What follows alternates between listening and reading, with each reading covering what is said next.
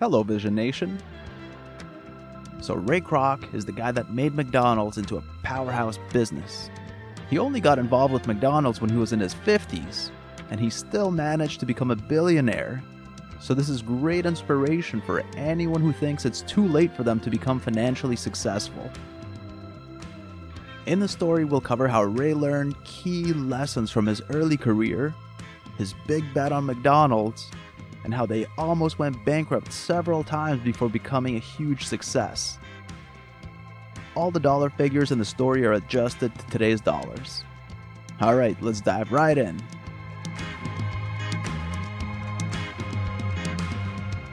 Welcome to Wall Street Vision. This show is on true stories about people making millions. I'm your host, Vlad Dolgochev. The show is for informational purposes only and is not investment advice. Check out the show notes for the full disclaimer. So, Ray grew up in the early 1900s close to Chicago. He wasn't much of a good student when he was a kid, but he did have a strong work ethic. Ray worked at grocery stores and did a few entrepreneurial things as well. He started up a lemonade stand and opened a little music shop with his buddies. None of those early businesses really worked out, so after school finished, Ray played piano for money and he also got the sales job selling paper cups to restaurants. During those early years, Ray worked like a savage.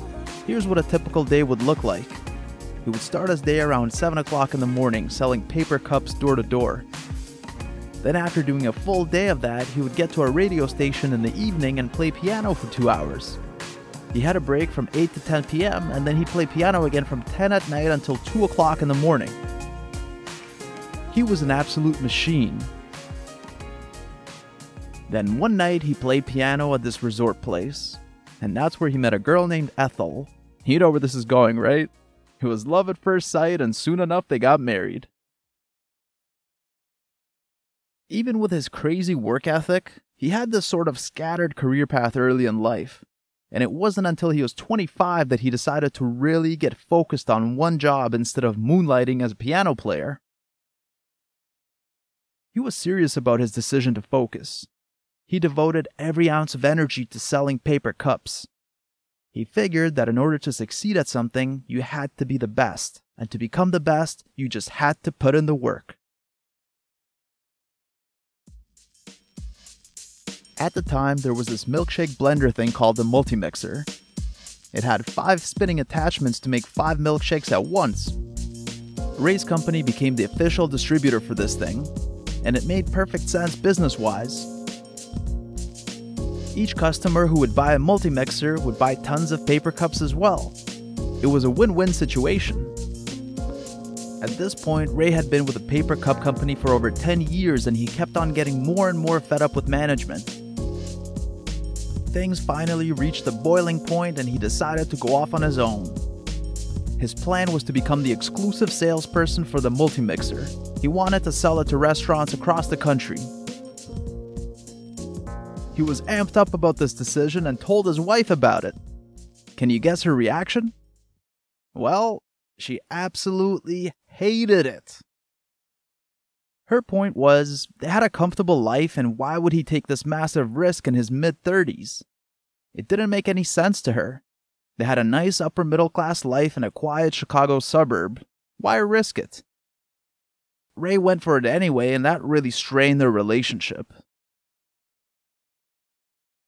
He went to his boss and said, Listen, I see huge potential with a multimixer. If you give me the exclusive contract, I'll sell lots of them and you'll sell tons of paper cups. But the boss refused to go for it and countered with his own pitch.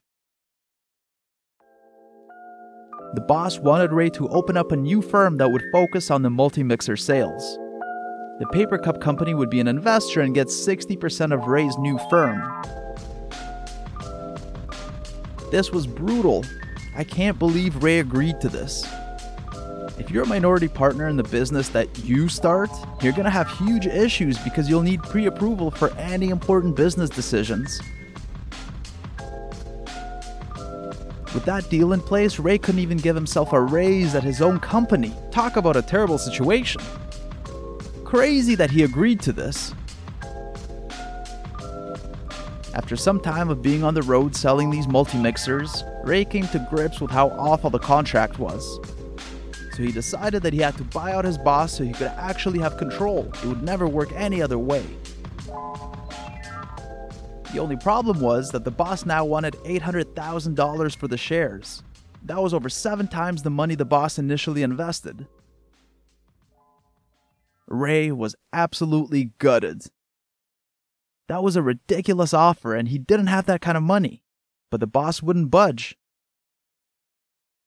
In the end, they negotiated on a down payment in cash, and the balance paid over five years with interest. I was shocked to learn that Ray went ahead with this. Like, wouldn't you just forget about that business and go find some other product to sell instead of agreeing to pay 800 grand out of your own pocket? But Ray was stubborn and determined, so he mortgaged his house to get the money. When his wife found out, she went ballistic. Not only did he quit a good job to do something so risky, but now he was mortgaging his house and putting their future at risk. What was he thinking? That threw his marriage down the tubes proper. He worked like a madman for the next several years, getting little sleep and being constantly on the move. He had his back against the wall, so the motivation was off the charts. He was also a phenomenal salesman with an insane drive to succeed. So by the time he turned 46 years old, he was selling thousands of multi mixers each year. He achieved a good level of success at that company, but after 15 years of grinding it out, he realized that trends were shifting He had his eye on the industry and he saw that sales would eventually decline. This business was a melting ice cube. He could see that he needed to find a better product with a better future. Ray was looking for a new product to focus on, and around that time he heard of a little restaurant in California that was running not one, not two, but eight multi-mixers. These mixers sold for 1500 bucks in the 50s, and for a small location to have so many units was unheard of. So he went out west to check it out. When he got to the restaurant, he saw two big golden arches out front, and there were tons of cars lined up in the parking lot. There were swarms of people with smiles on their faces buying huge bags of burgers and fries. Ray went up to someone in line and asked them about the restaurant, well, mister, they've got the best burger you've ever tasted for 15 cents. And you don't need to mess around tipping waitresses either. Most people Ray spoke with were going to this place every day. There were a bunch of employees walking around and they kept everything very neat and they cleaned up any trash that people left behind. You gotta remember that this was the 50s, so people littered like crazy. Back then, if someone went to a picnic, they just leave all their trash behind on the grass. Littering was a mess back then. Ray was so impressed that he just had to meet the owners of this place. After the lunch rush died down, he went over and introduced himself. The restaurant was owned by two brothers, Dick and Mac McDonald. He talked to them about what they did and how they did it. Their key thing was to keep everything super simple so that they could concentrate on quality and speed. Dick and Mac opened their first McDonald's in the late 40s. It was a restaurant that only had burgers, fries, and drinks. By keeping the menu small, they could focus on having amazing consistency across all their food. As he was talking to them, Ray started imagining lots of these restaurants popping up all over the US with eight multi mixers in each one of them. He was so amazed that he pitched them on working together. He wanted to be in charge of selling new restaurants to franchisees that would want to join the chain, and he quickly got a lawyer involved to draw up an agreement. One of the clauses was that any new restaurant had to follow the brothers' plans to the last detail. Everything from the building layout to the signs and menus. Any changes would have to be approved by the brothers in writing. The agreement also outlined that Ray would get 1.9% of the sales from the new franchisees and that the brothers would get 0.5% of Ray's cut. Ray was giddy with excitement when he got back to Chicago and told his wife about this, and she flew off the handle. In her mind, first Ray quit his job to run those multi-mixer sales, then he mortgaged their house for business funds, and now he's changing course to something else again when he was 52 years old? She just didn't understand it at all. They argued like crazy about the whole thing, and at that point, his marriage was basically over. He didn't get a divorce, but it was a strained, estranged marriage.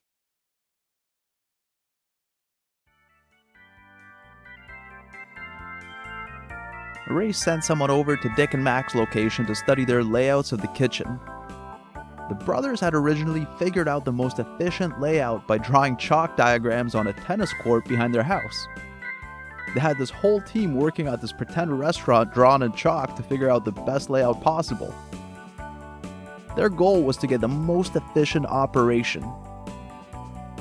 The only issue was the brothers had their restaurant in California and Ray was opening his in Chicago.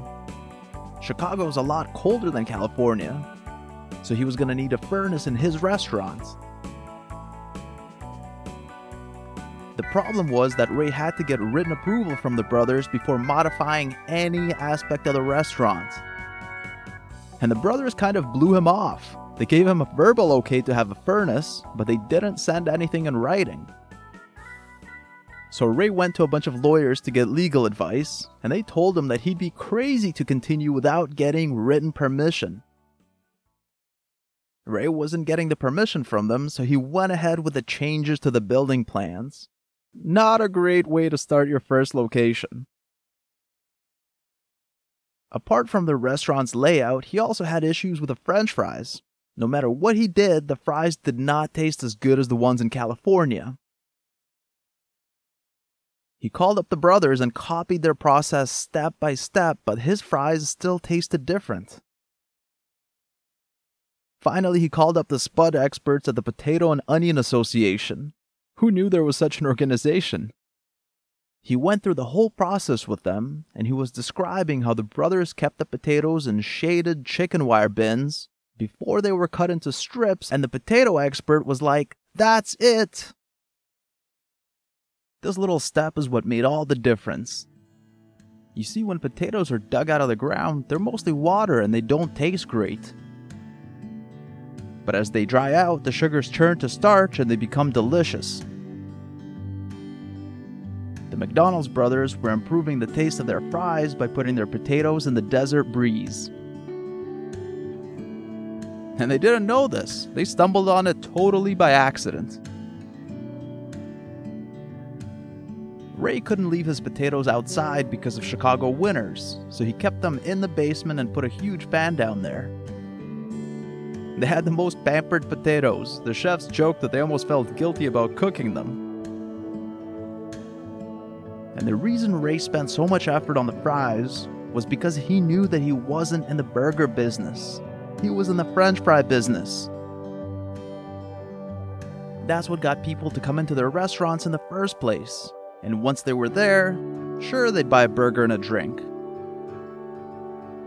Apart from being an obsessed operator, Ray used these guerrilla tactics, like going through the trash at his competitors' restaurants to get intel on how many boxes of meat and packages of buns they used.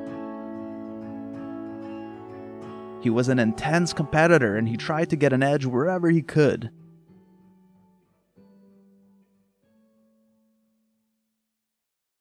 It took a whole year for Ray's first franchise to run smoothly. After he had the location up and running, he realized that the brothers had previously licensed that same area to somebody else for 55,000.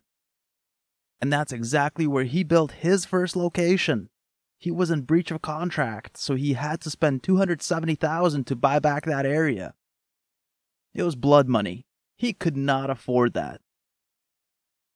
So you can see how there were tensions between Ray and the McDonald's brothers forming from the very beginning of their relationship. I think that pissed him off so much that he never really got over it. The only thing that saved him was the multi-mixer money that was still coming in. That paid for all the rent and the salaries for McDonald's corporate staff. This whole time, Ray was working like a madman to get McDonald's going. He was grinding it out in a major way. He'd show up to his location at the same time as the janitor, and if the janitor needed help, Ray would jump in on a mop and clean up the toilets, even if he was wearing a fancy suit and tie. Then, Ray would go off to work on the multi-mixer sales before finishing up the day with more McDonald's work. In those days, he worked around the clock. The interesting thing is that the way he set up McDonald's at the start was different than most other franchises at the time. And by the way, Ray was the franchisor, and the franchisee is the person who opens up their own McDonald's. So franchisees are the outside people that buy into the business. So today, if you have a million or two and the right background, you could also set up a McDonald's location as well.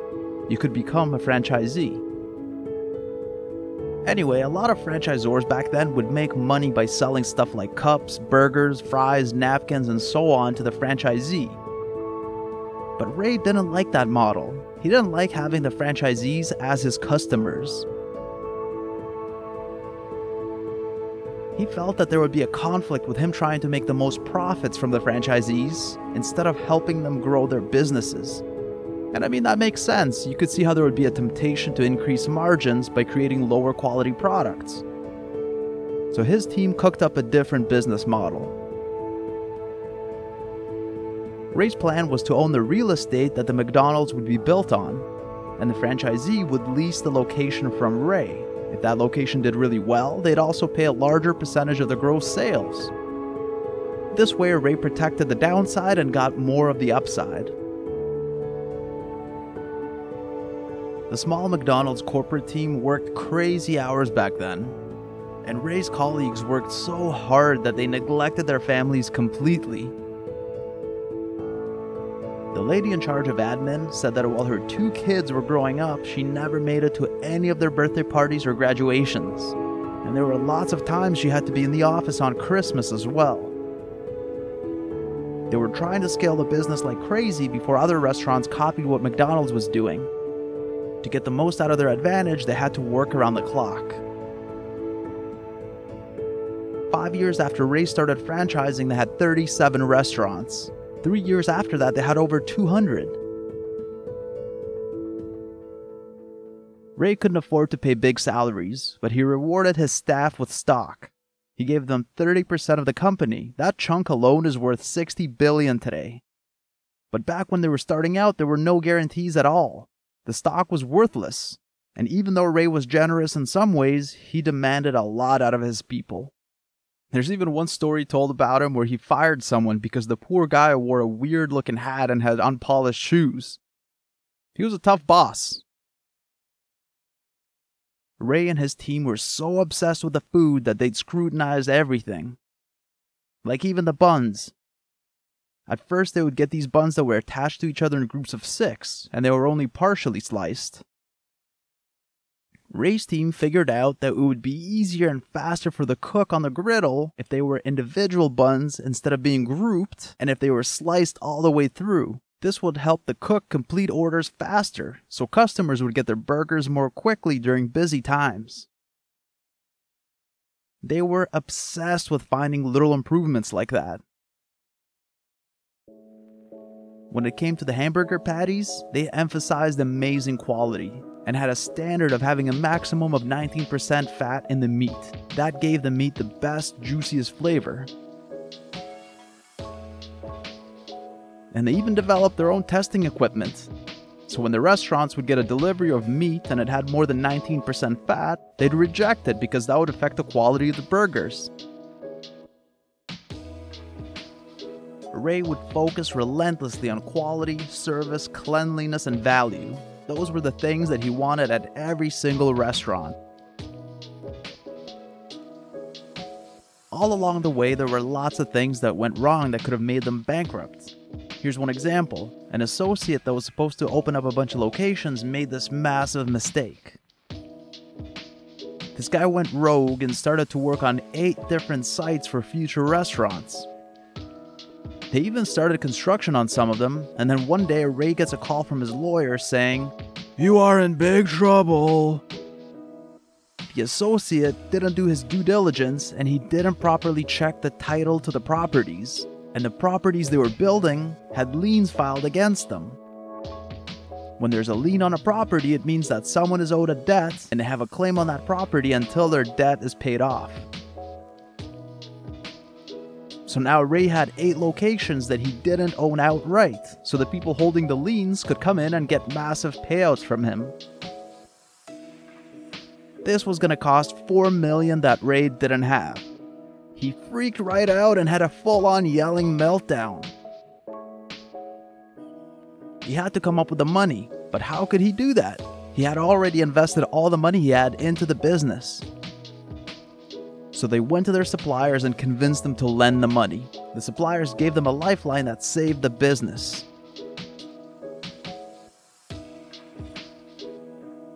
One odd thing about Ray's life is that he openly admitted to falling in love with a woman named Joni Smith. Ray and Joni were both married at that time, and Ray was 27 years older than Joni.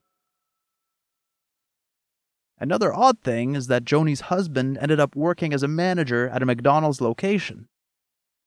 Even with all this, Ray was so in love that he just had to divorce Ethel. He gave her everything he had, including the house, the car, the insurance, and 300,000 per year for life. The only thing he was concerned about is that he got to keep all his McDonald's stock. Ray didn't have enough money left over to pay for the lawyer fees, so he sold his multi-mixer company and used the proceeds to finalize the divorce.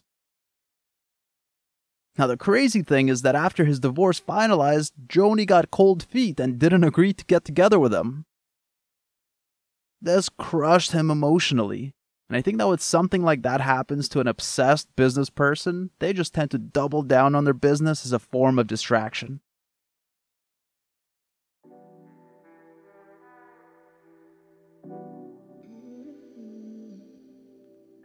At this point, Ray wanted to end the relationship with the McDonald's brothers. Their relationship got worse over the years and they'd argue about stuff all the time. The brothers kind of wanted to keep a low profile, and Ray had this ambition to grow the company into a massive powerhouse. Mac's health wasn't that great, and Dick wanted to retire. Ray didn't dilly dally and just straight up asked them what their price would be. They said 27 million and they wanted to keep their original McDonald's restaurants.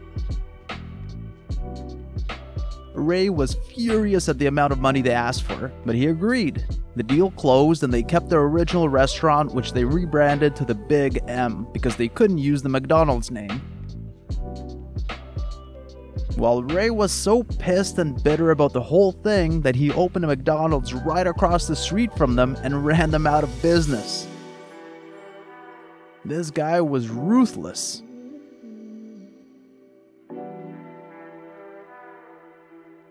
So, within five years of starting to sell McDonald's franchises, Ray had built up a powerhouse business. There was a bunch of press saying how well they were doing, but what the press wasn't saying was that they were actually really struggling with cash flow they were paying out so much money for land and buildings, and the income coming in was peanuts compared to the cash coming out of the company. They even got to a point where they were overdrawn at the bank and couldn't pay people's salaries. So, what they did was switch from weekly pay periods to bi weekly. This is interesting because so many times you see big headlines of businesses making so much in revenue or signing these massive deals, but it's hard to know what's actually going on without having access to the financials.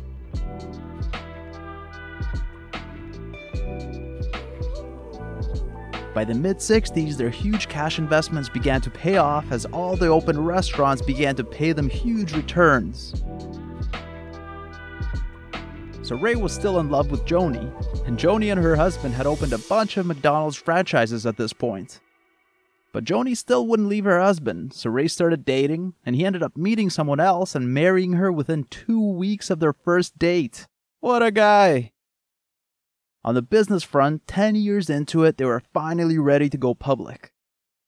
After the IPO, Ray and any original shareholders all became millionaires. By the time he died in 1984, his net worth was around $1.7 billion. Oh, and you want to know what happened with Joni? Well, Ray divorced his second wife, and he and Joni finally got married in the end. Happy ending all around. Alright, Vision Nation, that wraps it up for this episode. Also, a quick announcement I'm taking a break from making new episodes for the time being. We'll pick up with new episodes soon enough. If you want to stay in touch, you can connect via the contact form or check me out on TikTok. Just search for Wall Street Vision Podcast. If you'd like to support our show, you can give us a five star review in Apple Podcasts or on Spotify. And if you know someone who's interested in stories about people making millions, please share this episode with them. Thank you, and I hope you have an amazing day. This podcast is for entertainment purposes only and should not be relied upon as the basis for investment decisions. Before making any decisions, consult a professional. I may maintain positions in the securities discussed on this podcast. This show is copyrighted by Wall Street Vision. Written permission must be granted before syndication or rebroadcasting.